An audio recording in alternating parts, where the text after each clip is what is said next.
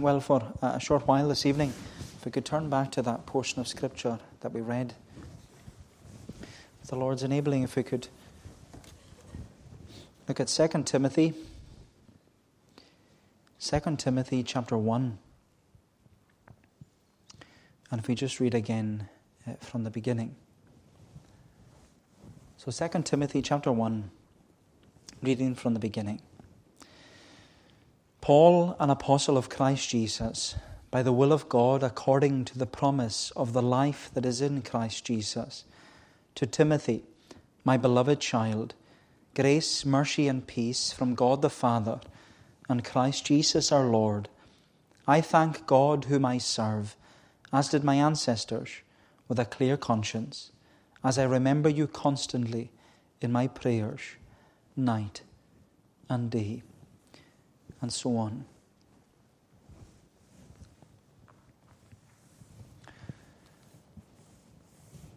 What's going to happen to the church? What's going to happen to the church? That's the question that has plagued the church of Jesus Christ in every generation. What is going to happen to the church?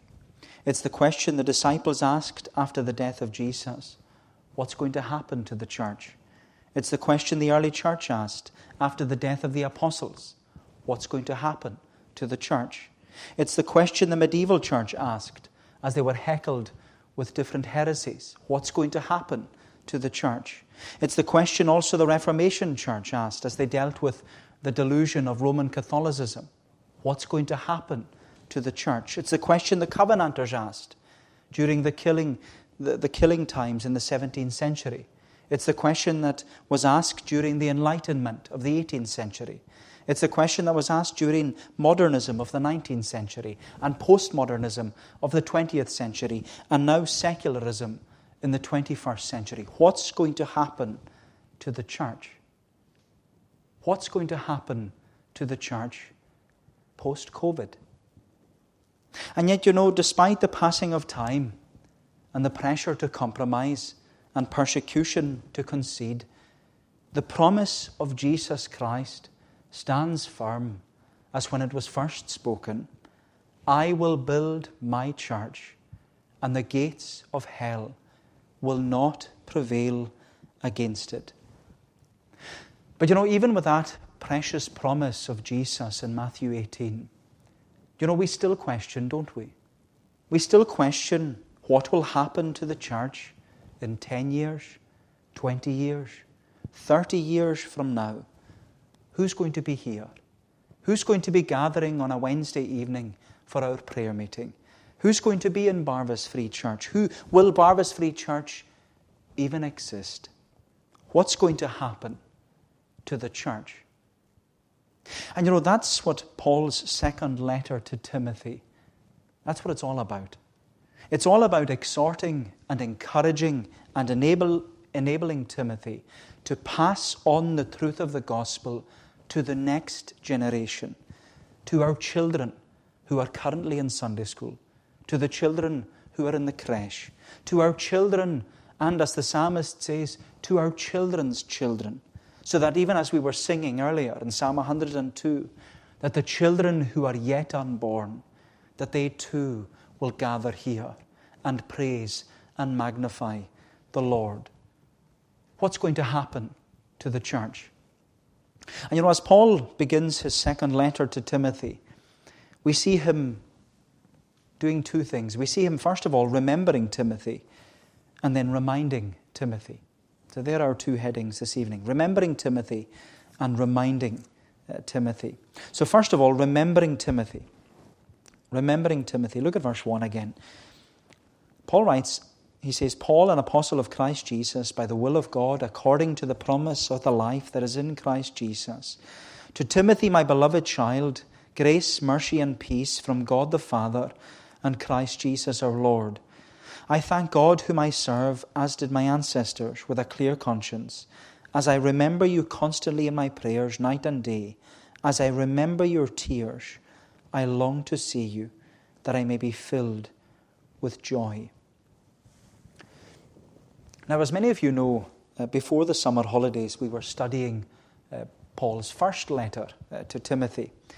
And as we came to the end of 1 Timothy, I said that I wasn't sure whether we were going to carry on into 2 Timothy or do something uh, completely different. And I was thinking and praying about it over the summer until I went to Keswick. And I went to, uh, as I go most years, to the Keswick Convention. And this year's speaker was Alistair Begg. Uh, he's a minister in America. And he was speaking on, you've probably guessed it, 2 Timothy. So here we are we're going to go and study 2 Timothy. Now, 2 Timothy is not only Paul's second letter to Timothy, it's also the last letter he wrote before his execution. But unlike many of Paul's letters, which were written to churches and congregations uh, throughout the Roman Empire in the first century, Paul's last letter is a very personal and pastoral letter written to a personal friend and pastor called Timothy. And of course, this personal and pastoral letter, it's one of three personal and pastoral letters which Paul wrote, because Paul wrote, as you know, he wrote a personal and pastoral letter to Titus. Titus was a young minister serving the Lord in the rural charge on the Greek island of Crete. But Timothy, this Timothy, he was, as you know, a young minister pastoring a congregation in the urban seaport city of Ephesus. And yet, regardless of their location, both pastors, both these pastors, Timothy and Titus, they needed that personal and pastoral support from uh, the Apostle Paul. Paul was in many ways their tradesman. They were his apprentices. They had been taught the trade of ministry from the great apostle Paul. And both these pastors, they needed to be exhorted and encouraged to remain focused and to remain faithful in their ministry. But you know, as I said when we were looking at 1 Timothy, you know, we shouldn't be tempted into thinking that because 2 Timothy is just is a personal and pastoral letter, that it's only applicable to pastors. You know, even though it's a personal and pastoral letter, this letter would have been read publicly and it would have been applied practically to the congregation. Uh, we saw that in 1 Timothy, where Paul addressed all these issues and he gave instructions relating to some of the pastoral problems that were current in Ephesus. In fact, we discovered in 1 Timothy all these pastoral problems were problems actually with the pastors. Because the pastoral leadership in Ephesus was soft on sin, they were loose on the law, they were just glossing over the gospel. And as we saw in 1 Timothy, there were so many problems that Timothy he wanted to throw in the towel and walk away altogether. But as this father figure in Timothy's life, Paul exhorted and he encouraged Timothy to stay there. Stay in Ephesus. Stay there, stand firm, and stay focused. Lead your leadership. Lead them from being erroneous elders and disobedient deacons to being effective elders and devoted deacons. Stay there, stand firm, stay focused. But you know, when we come to 2 Timothy, the tone of the letter is different. Because this letter, it's not only personal and pastoral, it's also a precious letter. This is a precious letter because it's Paul's, it's Paul's final letter. And, you know, of all people to write at the end of his life while Paul is waiting execution, Paul writes to Timothy. He writes to this young minister. And as a parting message, Paul sought to remind and reassure Timothy of the firm foundations of the gospel.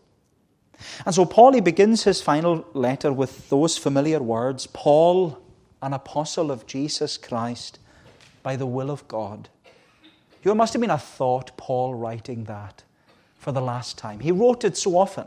He wrote it in all his letters. All his letters to these churches, to, to the Romans, to the Corinthians, to the Galatians, Ephesians, and Colossians. And now he writes it for the last time Paul, an apostle of Christ Jesus, by the will of God according to the promise of the life that is in Christ Jesus.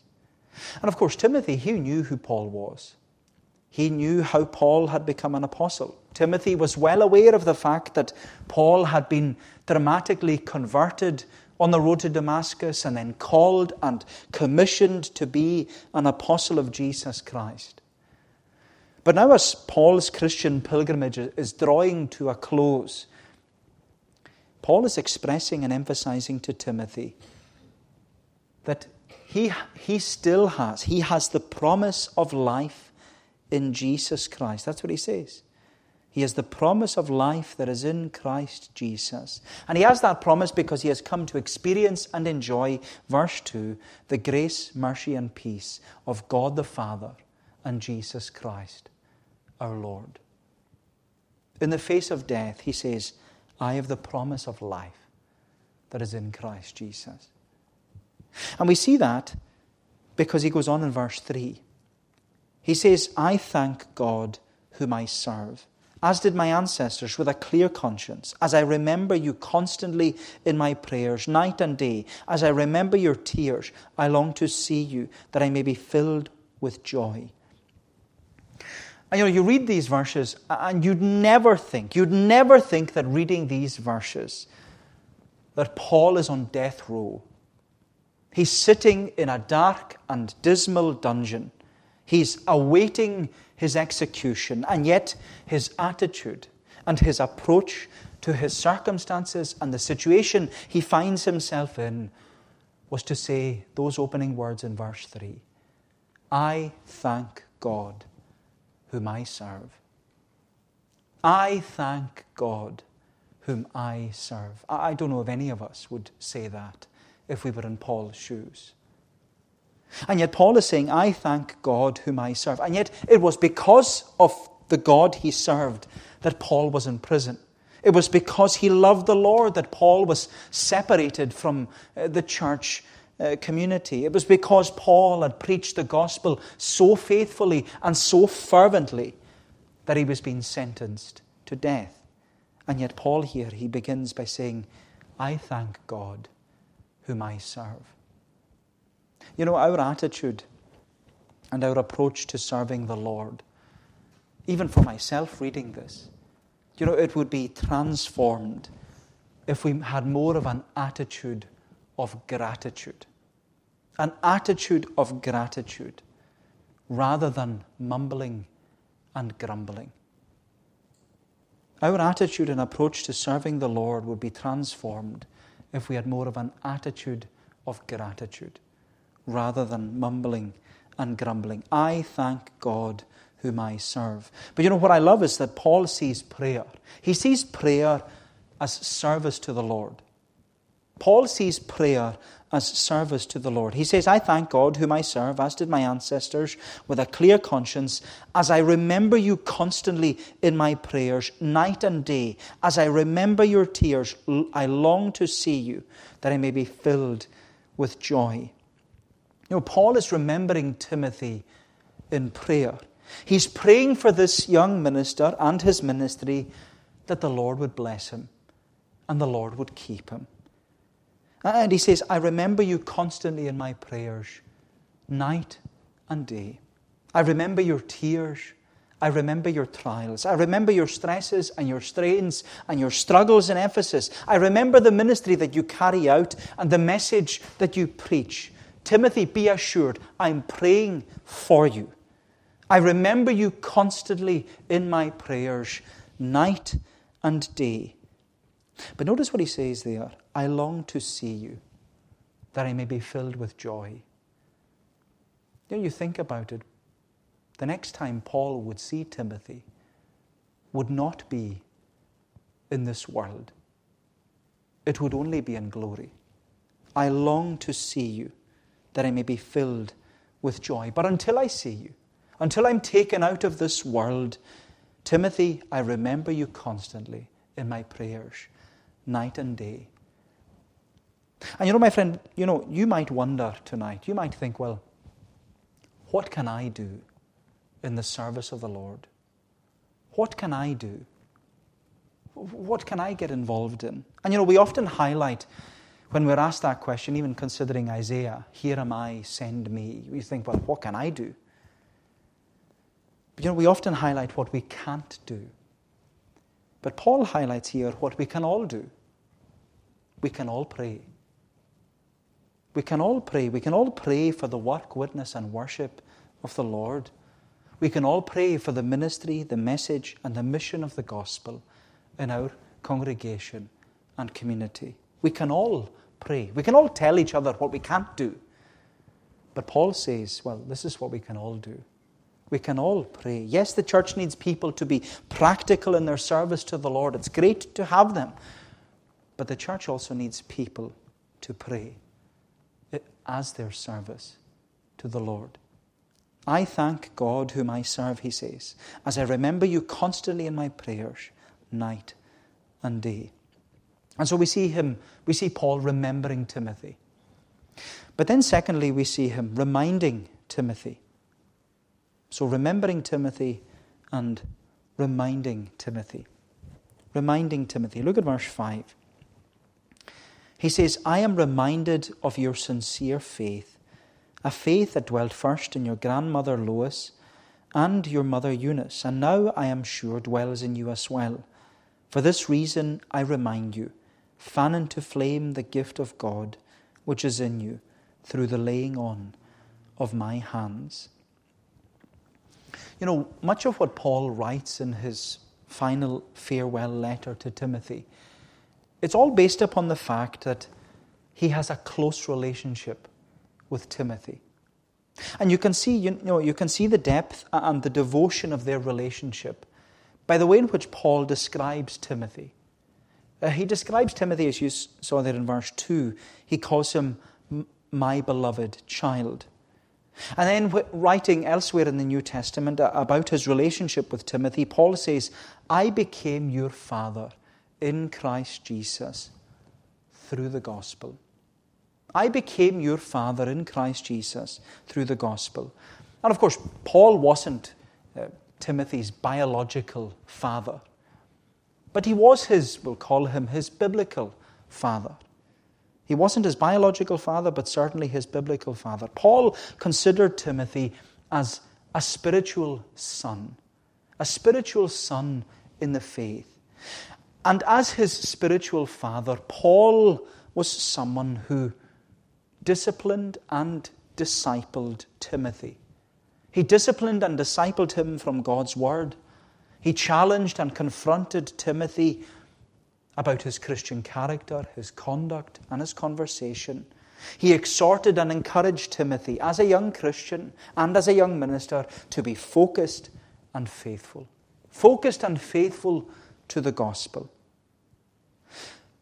And you know, just like Paul was to Timothy, you know, we need spiritual fathers and mothers in our day and generation. We need older Christians it was prevalent in the past, but we needed more in the present. We need older Christians to nurture and nourish us in faith and through fellowship. We need to, to come together. And we need it. We need it more than ever. We need to come together so that we will speak and share about our Christian experience, because that's what the word fellowship means. It means to share. We're to speak and share about our Christian experience so that together, as Peter says, together we will grow in grace and in the knowledge of our Lord and Saviour, Jesus Christ. You know, as an older, more experienced Christian, Paul saw his role and responsibility. He saw it as a role and responsibility to ensure that young Timothy was loved and looked after, first as a Christian, but also as a minister. He saw it as his role and responsibility because Paul knew that the time was coming as he got closer to his execution. He knew that he would have to go and there would be no one to strengthen him. There would be no one to support him, which is why Paul wants to remind Timothy from the outset. He says, Timothy, you know, you had a good and godly grounding in the faith. You had a good and godly grounding in the faith. But it was not only Paul who had trained uh, Tim, Paul who had trained Timothy. Timothy was also taught by his mother, we read there, and his grandmother. Timothy had the privilege of being brought up in a Christian home where he had a firm foundation in the Word of God.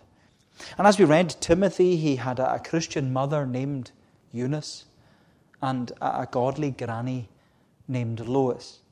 And together they helped to, shape and steer Timothy's life.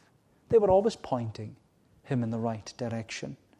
And you know, even within the context of a Jewish home, which is what Eunice's home was, it was a Jewish home. Timothy's mother and his grandmother, the granny, they would have begun and ended the day with prayer, as they do.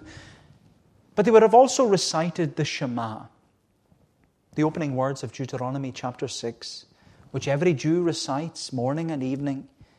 Hear, O Israel, the Lord our God, the Lord is one. You shall love the Lord your God with all your heart, with all your soul, and with all your strength. And these things shall be on your heart, and you shall teach them to your children, and you shall talk of them when you sit at home, and when you walk along the road, and when you lie down, and when you get up. You know, Timothy was someone who had a good and a godly grounding, being brought up in a Christian home. And you know, you bring it back to yourself. And although many of us may have respected it but rejected it at the time, when we look back tonight, we're so thankful for that influence. We're so thankful for the impact that it was for us being brought up in a Christian home. Not everybody's had that privilege. And yet, for many of us tonight, we are a trophy of grace because the Lord has worked in our heart but we're thankful for those who prayed for us as children. We're thankful that they pointed us to Jesus in our young years. And you know, I don't think we'll ever fully realize the precious privilege it is to be brought to church as a child or to attend to be made to attend Sunday school as a child. I don't think we'll ever fully realize the privilege it is to, to have mothers and fathers looking out for their children in a graceless and godless generation. To have godly grannies and spiritual sheners leading by example and praying for and with their grandchildren. I don't think we'll ever fully realize the pre- precious privilege it is to be brought up in a Christian home. But you know, we also shouldn't forget that similar to other homes in our community, Timothy's home had a separation because of the gospel. Timothy had a Christian mother, he had a godly granny, but he also had an unconverted father. We don't know his name, but we do know we're told that he was a Greek. It's assumed that he wasn't a Christian. And as you know, maybe only too well, there are homes like that in our congregation and in our community. Homes with an unconverted husband or an unconverted wife or unconverted children, which is why we should always be mindful of them. We should be mindful of them and pray that these homes would experience and that they would enjoy union and communion in Christ, that they would come to know Jesus that husbands and wives would be united, not just in marriage, but in Christ. And that children would know the great and precious promises of God's Word. Promises that are to us, as the Bible says, to us and to our children. And so, as Paul is reminding Timothy about his good and godly grounding in the gospel, he also reminds Timothy of his pastoral role and responsibility to ensure that the gospel baton is passed on to the next generation so that our children and our children's children they will also have a firm foundation in the gospel and that as we were singing generations yet unborn will praise and magnify the Lord. And the thing is Paul knows that Timothy can. He can and he will do it because as he says he has a sincere faith. He has a sincere faith. He says in verse 5, I am reminded of your sincere faith, a faith that dwelt first in your, mo- your grandmother Lois and your mother Eunice, and now I am sure dwells in you as well. He has a sincere faith. And you know, that word sincere, it's a very interesting word because it literally means unhypocritical. Unhypocritical. As you know, a hypocrite or to be a hypocrite is a very negative thing because a hypocrite says one thing and does another. A hypocrite is a phony, they're a fraud. They have a front and they live a facade, they have a, a face. But someone who is unhypocritical, which is in many ways is a double negative, which makes a strong positive, someone who is unhypocritical, as Paul writes, they are sincere. They are genuine. They're heartfelt. They are honest. And they are earnest. They're not someone with a holier than thou attitude. They're not double minded and unstable in all their ways, as James says. They're not one person at worship and then another person at the workplace. They're not someone who's all talk and no action. They're not someone who shows face to be seen but not to serve. No, they're sincere. They're sincere in their faith. They're genuine in their desire. They're, they're heartfelt. They're honest. They're, they're earnest in their service to the Lord, which is immediately pointing at ourselves what we should strive to be as we pass on the gospel to the next generation. And that's why Paul is reminding Timothy that he can and he, he will pass on the gospel baton to the next generation because he has a sincere faith. He has a sincere faith. He says, For this reason, I remind you, fan into flame the gift of God which is in you through the laying on of my hands. Paul is reminding Timothy of his faith, his sincere faith and faithfulness, but also to fan into flame his gift as a pastor and a preacher. He has received the laying on of hands. Timothy has been, he has been ordained to, to the ministry of the gospel. And he has been given this gift as a pastor and a preacher. And he's to fan it into flame. And in many ways, what, what Paul is saying to Timothy is just what he said to Timothy in his, at the end of his last letter. He's just picking up where he left off because uh, in 1 Timothy, Paul said to Timothy, he said, Until I come. Until I come, devote yourself to the public reading of Scripture, to exhortation, to teaching. And do not neglect the gift you have, which was given by prophecy when the council of elders laid their hands on you.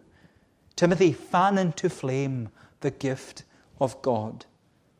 Now, it's not that Timothy was neglecting his God given gift as a pastor or a preacher, it's that Paul knew Paul knew that very soon he would no longer be able to exhort and encourage his friend Timothy as a pastor and preacher of the gospel. Which is why Paul says in these opening words, he says, I'm remembering you, Timothy. I'm remembering you in prayer night and day. And then he says, I want to remind you, Timothy, fan into flame the gift of God. Make sure your gift is being used correctly. Make sure you are burning brightly for the Lord. Be a focused pastor. Be a faithful preacher. Because I'm going soon. I'm going soon. As he'll say at the end of his letter, I have fought a good fight. I have finished the course. I've kept the faith. There's a crown of righteousness laid up for me. I'm going soon. And you know, 2 Timothy, it's actually quite an emotional letter. When you read it in that context, it's Paul's last letter. It's the last words he ever wrote in this world. It's an emotional letter because there's this transition moment.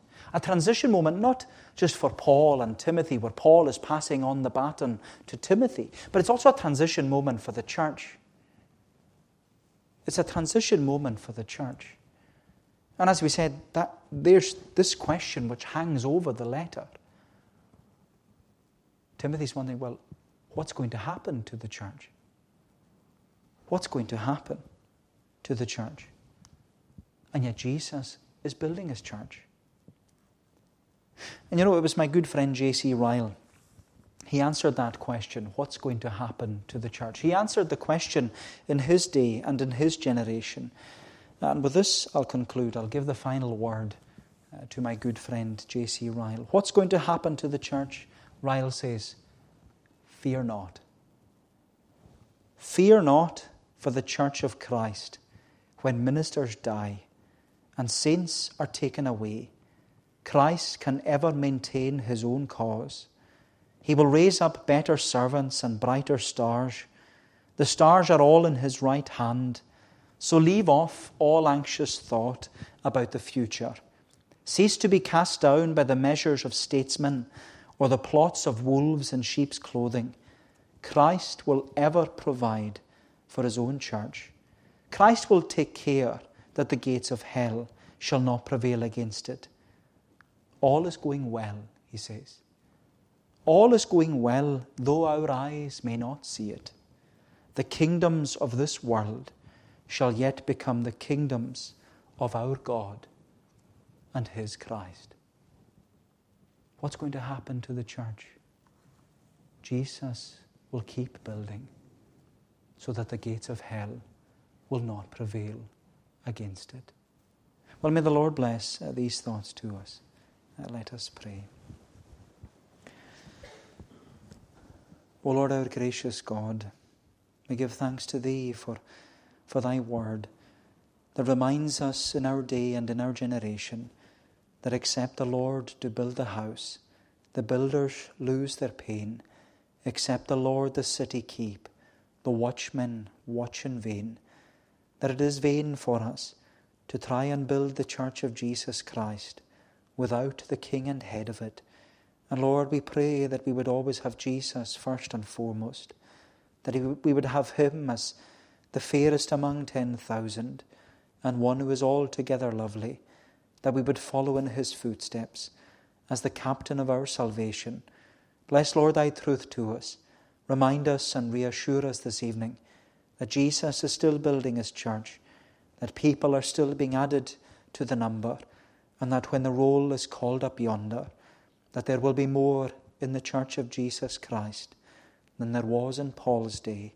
O Lord, remind us anew tonight that, that even though it may look bleak, although we may be downcast and feeling apathetic, Lord, help us to know that Jesus is in control and he is working all things together for good to those who are the called according to his own purpose. Do us good, and we pray. Take away our iniquity. Receive us graciously for Jesus' sake. Amen. Well, we're going to sing again, this time in Psalm 48. Psalm 48, again in the, in the Scottish Psalter. Psalm 48, it's on page 273.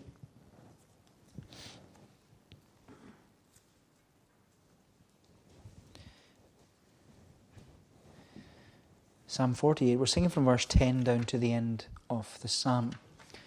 And after we sing, I'm going to invite two of the gentlemen to lead us in prayer. Um, a few of the prayer points that we usually highlight. Um, the vacancies, pray. I mean, we gave, I gave you a list of the vacancies. I'm sure you saw it. And there's so many vacancies. Uh, 13 in the Glasgow Presbytery. But we highlight, uh, we're highlighted to this week um, Livingston Free Church. So they're a vacant congregation. That's where Nigel Anderson was. Uh, Livingston, they're part of the Edinburgh Presbytery. So please remember them, that the Lord would direct them and guide them during their vacancy. We're also encouraged to pray for Burghead. That's where Peter Turnbull is. Uh, we met him on Zoom one night. Uh, he went to Burghead a number of years ago, and he's working there, serving the Lord. And there's also Elgin. There's talk of, I think they're going to link Elgin. Elgin has gone down in the last few years, so they're going to link it in order to build it up again. That's, that's Presbyterianism. That is Presbyterianism at work, linking two congregations to build them up and then separate them again so that they will be self sufficient to keep going in their own community. So please remember that those congregations, Burghead and Elgin. We're also encouraged to pray for the camps free church camps. There were some in the congregation who were at camps this year. So pray that the word will be blessed to these young lives. You know, it's a, I don't know if you were ever at a camp yourself. Maybe you were, maybe you weren't, maybe you were served at a camp. But you know, they're great. What a great opportunity to share the gospel with, with young lives and impress upon them the truths of the scripture in their young years. So, just to highlight uh, these a few things to you. So, we're going to sing Psalm 48. We're singing verses uh, 10 down to at the end of the psalm. Psalm 48, like Psalm 102, focuses upon the church. It's focusing upon the church, and particularly the last uh, two or three verses, where it says there in verse 12, walk about Zion. So go round your church. Walk about Zion. Go round. The high towers thereof tell. Consider ye her palaces and mark her bulwarks well. So they've been told to walk around the city and where the temple was built. And they were to do it. They were to consider the church. They were to consider the place of worship. Why? That ye may tell posterity for this God doth abide, our God for evermore he will, in unto death us guide. So that we would pass it on to the next generation. Just like we were considering in 2 Timothy, the importance of sharing it, sharing the gospel with the next generation. So Psalm 48, singing from verse 10 down to the verse marked 14. We'll stand to sing if you're able to God's praise. Oh.